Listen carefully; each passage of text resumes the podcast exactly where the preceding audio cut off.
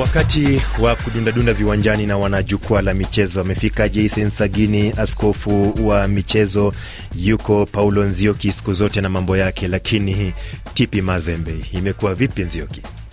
Tipi Mazembe ndo hivyo sasa, uh, wameondolewa tena kung'ang'ania kuingia katika hatua ya makundi kwenye michuano ya klabu bingwa barani Afrika. Lakini pamoja na hayo ni kwamba shirikisho la kudhibiti maadili ya wanariadha duniani AIU limepiga marufuku wanariadha wawili kutoka nchini Kenya kwa kutumia dawa zisizokubalika au zenye kutitimua misuli. Pamoja pia na kiungo wakati wa timu ya taifa ya Zambia Chipolopolo Enok Mwepu alilazimika kustaafu baada ya kupatikana na matatizo ya moyo. Ughaibuni, kiungo wakati wa timu ya taifa ya Ufaransa Ngolo Conte kukosa kombe la dunia kufuatia jeraha. Hii ni jukwaa la michezo. Mimi Jason Sagini nikiwa naye Paul Nzioki.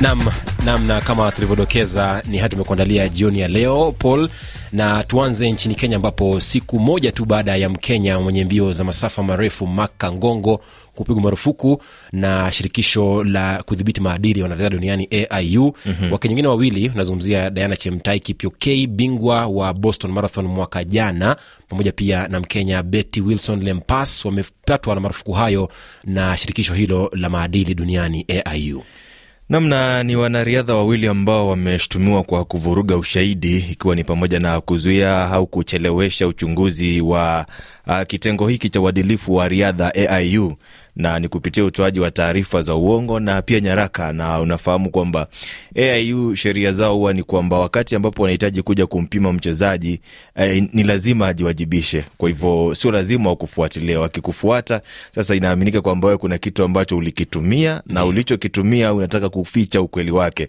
Sasa hii ni orodha ndefu sana, kwa sababu wapo wanariadha kama kina Judith Chepngetich, yupo Fenas Kipleting, uh, Madha Wanjiku Njoroge, Joan Nanzi Rotich. Kwa hivyo ni orodha ndefu sana ya wanariadha ambao sijui shida ipo wapi, kwa sababu wakati mmoja shirikisho la riadha nchini Kenya limekuwa likiita mikutano na wanariadha kuwaelimisha ni kwa nini wasitumie hizi dawa, na wakati mhm. mwingine pia unafahamu mwanariadha anaweza tumia dawa na ajui kama ina changamoto zake. Uh, utamkumbuka mlinda lango wa timu ya taifa ya Cameroon uh, Simba wasiotikisika uh, Andrio Nana alisema yeye alitumia dawa wakati ambapo alikuwa ameugua mm -hmm. Lakini baadaye alipopimwa akaambiwa ile dawa ilikuwa na chembechembe ndani yake ambazo zimepigwa marufuku kutumika na wanamichezo. Vilevile imemfanyikia mshindi ama bingwa mtetezi wa bara Afrika wa mbio za mita mia moja Ferdinand Manyala kutoka Taifa, lakini kwamba kufikia sasa hivi hata Marco Tieno. Ehe, kwa hiyo kufikia sasa hivi mwaka huu peke yake mwaka mbili ishirini na mbili ni kwamba Wakenya ambao wamepatwa na marufuku haya ni takriban Wakenya ishirini na wawili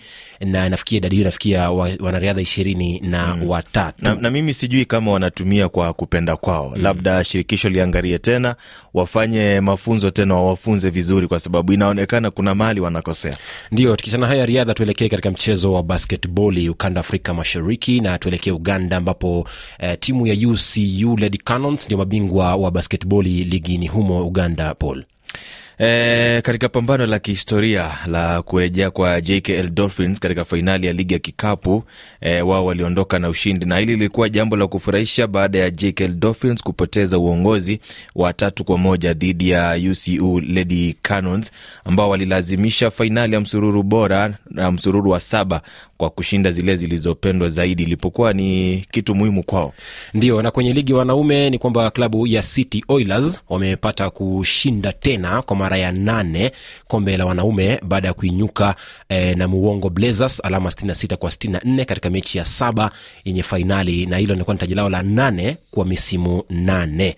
Bado kwenye ukanda huu wa Afrika Mashariki, mchezo wa soka taifa la Uganda, eh, klabu ya URA imetoka sare ya moja moja na Bull hiyo jana, nayo Villa ikilaza Express mawili kwa sufuri katika michuano ambayo ilichezwa jana nchini Uganda. Na kule Burundi, Dynamic dhidi ya Interstar, mchezo huo umeishia sare ya mbili mbili. Sasa hivi mchezo ambao unaendelea ni vijana wa mjini Bunjumbura City dhidi ya Rukinzo. Na kule Tanzania hapo jana imechezwa mechi moja, Mbeya City ikimshinda Polisi Tanzania, wanaitwa wana magereza kule tatu kwa moja, lakini leo hii Kinondoni MC wakampiga Mtibwa Shuga magoli mawili kwa moja.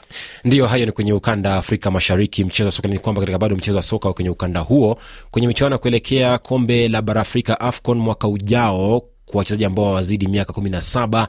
Ukanda wa sekafa ni kwamba south sudan ama sudan kusini imelazwa magoli matatu kwa moja na somalia leo kwenye mchezo wa fainali lakini kwamba hapo awali uganda ilipata kulazwa na tanzania magoli manne kwa moja kwenye hatua penalti baada ya kutoka sare ya moja moja kwenye mchezo wa kawaida lakini kwamba swali ni kwamba pola hapa labda taifa la uganda ambao ndio mabingwa watetezi mm. swali ni kwamba je ni kwa nini mataifa ya uganda na tanzania imekosa kufanya vizuri katika mashindano haya? Huyu hapa uh, mwenzangu kutoka uganda ambaye ni mwenyekiti wa mashabiki huko unamzungumzia abdul semgenye akizungumzia matokeo mabovu ya taifa la uganda na tanzania hapa Uganda kuona hapa wachezaji wa under 17 wanatoka kwa mashule mbalimbali, waliungana kwa wiki moja na nusu, na hizi nchi kama Uganda na Tanzania ziliona kama hizi timu ya Somalia na South Sudan kama underdog. Hizi timu mbili South Sudan na Somalia zilikuja zina, zinajua changamoto zao Naam, Sagini, ukimsikiza Semgenya anasema kwamba hizi timu mbili zilikuja zikijua changamoto zao mm-hmm. na wenzao walikuwa wanafahamu changamoto zao, kwa hivyo yeah. wenzao walitumia changamoto ambazo eh, ni shida zinazoendelea katika mataifa yao kuona kwamba ni wapinzani dhaifu. Eh, kwa mfano labda waliangalia ligi ya Tanzania na pamoja na ligi ya Uganda zimekuwa zikifanya vizuri, kwa hivyo labda wakaamini wanaweza wakashinda wenzao, lakini ndio hivyo, Somalia amekuwa mshindi.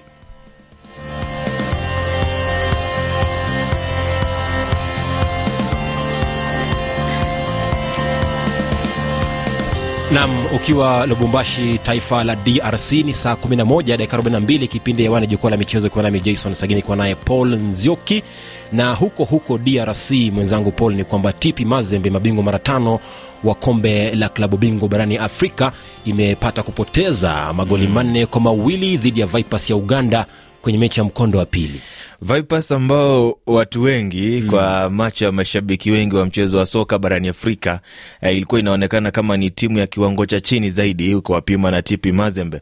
Labda watu wengi walikuwa wanaipima TP Mazembe kwa ukubwa wa jina lao, umewataja kama mabingwa mwaka elfu mbili kumi na tano kombe la klabu bingwa barani Afrika, na labda wakati huo watu wengi wanajiuliza ni kwa nini imefikia hapa pa kuja kuondolewa na timu kama Vipers ambayo mwanzo walitoa sare nyumbani Uganda mm. kwa hivyo ilikuwa ni wao sasa kumalizia kazi kule DRC mm. lakini imewashinda. Uh, labda mimi niseme ni timu tofauti na watu wengi wanayoijua mwaka elfu mbili kumi na tano. Hata ukiangalia wachezaji eh, wakati huo na wachezaji muhimu sana kama kina Kabaso Chongo wa kutoka Zambia, ni mchezaji ambaye angekosa kuitwa katika timu ya taifa. Walikuwepo na Salif Kulibali kutoka Mali, angekosa vilevile katika timu ya taifa.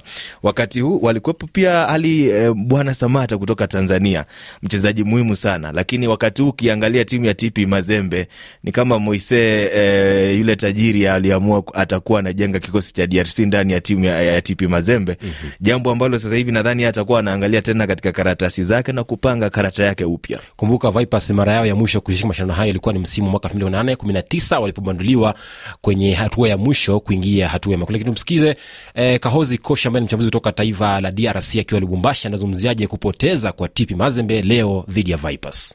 Hapa Lubumbashi hali ya pilikapilika kwenye uwanja wa mpira wa Kamalondo kisha Mazembe kutimuliwa mapema. Mashabiki wa Mazembe wepo na hasira kabisa, wana eh, hasira na wana eh, mtafuta huyu maneja wa Mazembe kwa sababu utakumbuka watu wengi washabiki hapa DRC walikuwa wakipenda kwanza huyo kocha wa Mazembe afutwe kazi lakini eh, utakumbuka msimu uliopita Mazembe alienda hodi kwenye fainali ya kombe la shirikisho na kupoteza hiyo eh, fainali, na hiyo watu wengi wali, waliona kama kosa kubwa ilikuwa ya huyo eh, kocha eh, ambaye ha, kweli hakufanya vizuri eh, lakini waliendelea naye mwaka huu. Unaona Mazembe ni mara ya kwanza ametumiliwa mapema kwenye mchuano huu wa ligi ya mabingwa ni machozi hapa Lubumbashi, watu hapa kwenye uwanja, watu wanakimbia. Kuna hasira kubwa upande wa washabiki wakitupa mawe, na sio vizuri kabisa kuona hali ambayo ilivyo ileo hapa Lubumbashi. Ni pilikapilika kabisa kwenye stadium ya Mazembe, kisha Mazembe kutimuliwa mapema kwenye hatua ya pili ya ligi ya mabingwa ya uh, Champions League barani Afrika. Ndiyo, umemsikia hapo, huyo ni Kahozi Koshi akiwa mm. Lubumbashi, anasema kwamba ni kocha ambaye labda amepelekea uh, kupoteza kwa TP Mazembe leo na baadhi ya wao mashabiki, mmoja ni fundi wetu wa mitambo Vital Mugisho mm. mm. Lakini tukiachana hayo ya DRC tuelekee Tanzania ambapo klabu ya Simba inacheza kesho dhidi ya Primero de Agosto, mechi ambayo mechi ya kwanza mkondo wa kwanza alipata kushinda magoli matatu kwa moja. Lakini kesho, je, ushindi watakuwa nao mwepesi ama itakuwaje, Paul? Uh, ni vigumu kutabiri kama watakuwa wanashinda au watashinda, sababu naamini kwamba hizi ni taaluma mbili tofauti mm. Lakini kwa watu ambao wenye eh, cheti cha CAF B license cha ukocha barani Afrika ni kwamba Simba asilimia themanini wamefuzu katika hatua ya makundi, kwa sababu eh, kule Angola waliondoka na ushindi wa tatu moja. Sasa hivi ni wao wakuja kukamilisha kazi, wakikumbuka yaliyofanyika msimu uliopita dhidi ya Jwaneng Galaxy ya Botswana, kashinda ugenini mawili kwa sifuri, lakini wakaja kwa Mkapa wakashindwa hapo na timu ikafuzu. Kwa hivyo wanaweza wakajua wanaingia katika mechi ikiwa bado hakuna mtu ambaye amefuzu. mm-hmm. Mchezo mwingine ni kati ya Yanga itakuwa inachuana na Al Hilal Omdurman, mechi ambayo mkondo wa kwanza iliishia sare ya moja moja na ni mechi ya ugenini. Hapa Yanga ina mlima mkubwa kuweza kukwea, lakini tumsikie uh, mshambulizi wa klabu ya Yanga Fiston Kalala Mayele akizungumzia mchezo wa kesho wa mkondo wa pili. Gemu ilikuwa ngumu lakini upande wetu tulitengeneza nafasi nyingi ya kufunga, lakini hatukuitumia vizuri. Kwa hiyo tumejifunza vitu vingi mazoezini wiki hii. Najua hii mechi ya pili tunaenda kucheza kule, na tutajitahidi sana, na ile nafasi tutatengeneza lazima tuitumie vizuri, sababu tunapata habari mbalimbali, wanataka timu yao ingie makundi, na sisi wachezaji tutapambana. Nataka niongelee hapa, niongee na Ibenge kabla mechi ya huku Yes. Nimwambia atakufunga huku na kule kwake. Sasa hapo nimemalizia nyumbani kwetu, naenda mm. kumalizia sasa. Uh, unaona mechi haitakuwa rahisi sana, itakuwa mechi ngumu sana, na sisi upande wetu tutapenda tufurahisha mashabiki wetu kwa sababu wanahitaji ushindi. Hapa naona kwamba kidogo kuna mlima mkubwa sana kwa, kwa Yanga Mlima ni mkubwa ndio kimakaratasi, lakini alivyozungumza Fisto Kalala Mayele ni kwamba ndani ya mechi ambayo ilichezwa katika uwanja wa taifa Tanzania kwa Mkapa, uh, timu ilitengeneza nafasi nyingi sana, lakini hawakuzitumia vizuri. Kwa hivyo kama watakuwa wanazitumia vizuri nafasi hizi dhidi ya Hali Hilal wakiwa nyumbani, na itategemea pia kama Hali Hilal watafanya makosa mengi zaidi, eh, Yanga wanaweza wakatumia nafasi hizo na kuwaadhibu. Kwa hivyo mimi mchuano huu nauona bado upo wazi, asilimia hamsini hamsini kila timu hapo inaweza ikafuzu, kwa sababu Al Hilal nao tuliona kwamba wapo vizuri zaidi, wanaweza wakaruhusu goli. mm-hmm. Nam, michuano minne kesho ni kati ya Kadiogo ya Burkina Faso itakuwa inachuana na AS Vita Club ya DRC, huku nayo Al Hilal ya Mdurman ikichuana na Yanga majira ya saa mbili. Kwenye michuano ya kombe la mashirikisho, Azam itakuwa inacheza na Al Kadar kutoka Libya, mechi ambayo alipoteza tatu sufuri kule ugenini, lakini wapo nyumbani kesho, huku nayo Motema Pembe ikichuana na St Mikel United, mechi ambayo mkondo wa kwanza iliishia moja sufuri, nayo Al Nasri ikichuana na AS Kigali, mechi ambayo mkondo wa kwanza iliishia sare ya bilabila, nayo Sagrada, Ang Sagrada ya Angola ikichuana na St Elui Lupopo kutoka DRC. Lakini kutoka hapo tuangazie nchini Zambia, Pola, ambapo kiungo mm. wakati wa timu ya taifa ya chipolopolo ya Zambia Enock Mwepu amelazimika kustaafu soka akiwa na umri wa miaka ishirini na minne kufuatia matatizo ya moyo, akicheza vilevile kule England na timu ya Brighton. Na pia mwenyekiti Tony Bloom wa Brighton ye amesema ye amesikitishwa sana, na familia pia wameongea, wamesema kwamba ndo hivyo inakuwa hivyo, kwa sababu utawakumbuka pia kina Sajo Kuntin Kan Aguero, huyo alikuwa ni mshambuliaji wa timu ya taifa ya Argentina na akimalizia kazi yake kule timu ya Barcelona Hispania. Vilevile utakumbuka Jack Wilshere zamani akichezea Chelsea, Liverpool na Arsenal. Haya yote yalimkumba. Kwa hivyo wakati unafika na mtu anaamua badala ya kuendelea uh, kucheza uwanjani ambapo mm. anahatarisha hali yake ya afya mm -hmm. wacha ingie katika kazi nyingine sasa. Na pia kwa sasa ni kwamba unazungumzia pia kiungo kati wa Manchester United Christian Eriksen pia vilevile alikumbwa na hali hiyo katika michuano ya Euro. Ni kwamba Enock Mwepu huyu amewakilisha taifa la Zambia kutoka mwaka elfu mbili na saba hadi mwaka elfu mbili na kucheza michuano ishirini na tatu alikofunga magoli sita. Bado ukanda Afrika ni kwamba mshambulizi wa timu ya taifa ya Sierra Leone Musa Tombo Kamara alipelekwa hospitali leo kufuatia kujaribu kujiua, na nifuatia baada tu kwamba aliweza kurekodi video mwaka elfu mbili na tisa na baada tu ya kuachana klabu ya pili inayoshiriki divisheni ya pili nchini Uswidi, na alikuwa amerekodi video akisema kwamba anaiomba taifa na pia familia nzima ya soka duniani mm. iweze kumwomba radhi mkewe. Uh, labda makundi angekuwa hapa anajua mambo ya kupiga misumari yanayofanyika kule Tanzania angetueleza kama ni mmojawapo mambo ambayo anamkumba Musa kwa itikadi zetu hizi barani Afrika. Eh, kumbuka Kamara huyo Tombo Musa aliachana na klabu ya Al Ittihad Tripoli mapema kabla ya mkataba wake uweza kukamilika. Hayo ni kwenye ulingo wa soka barani Afrika.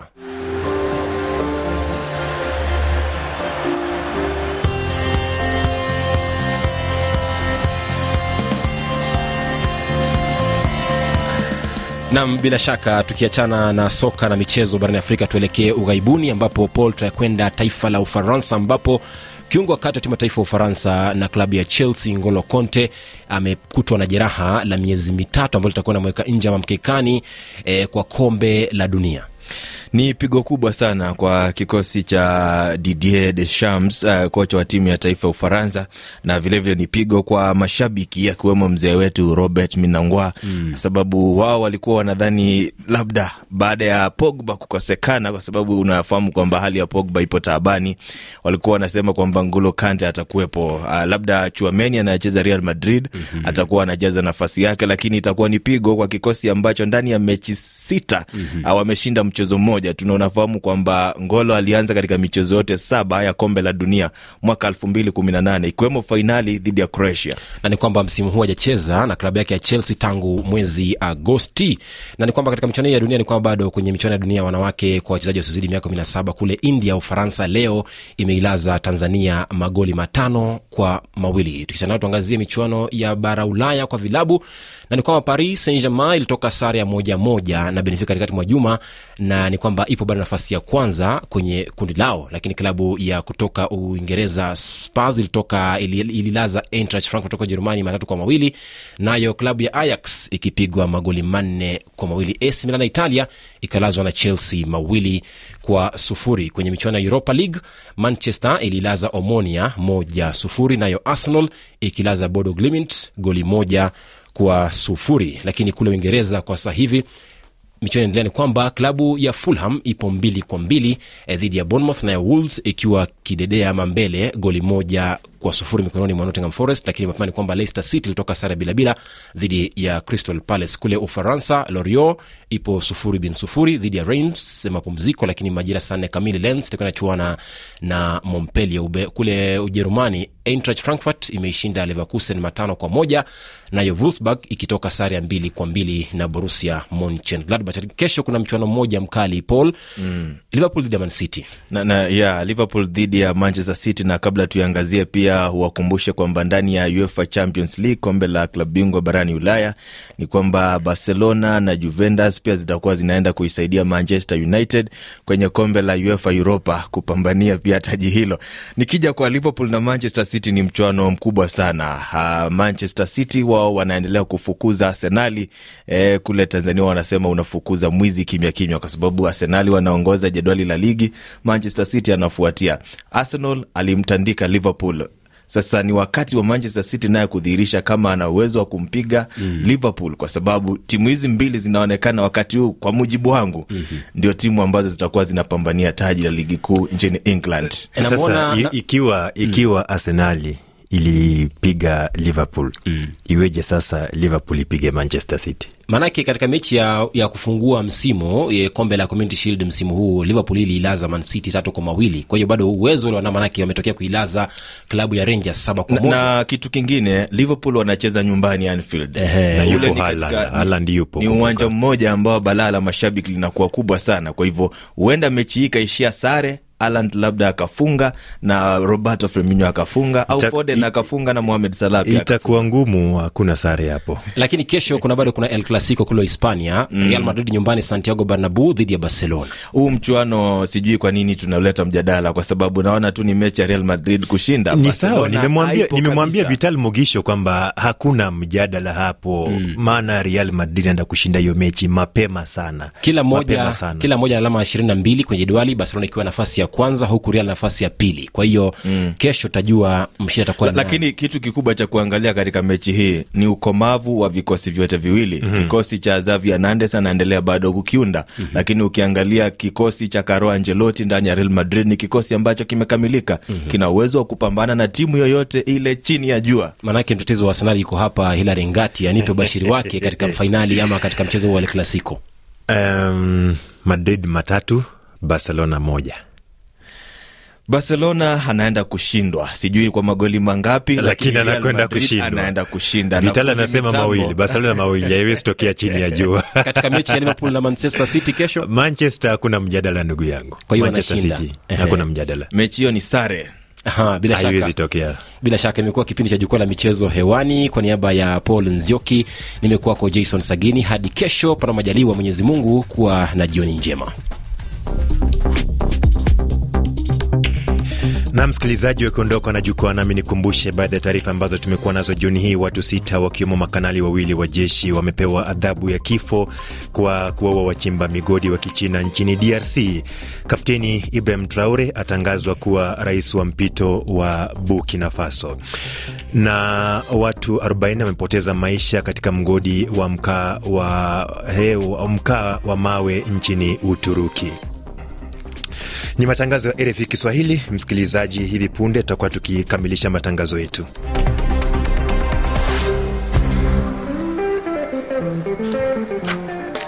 Tunakamilisha matangazo yetu na msanii, wimbo wake msanii Koffi Olomide. Wimbo huu unaitwa Yenrik Life Besi.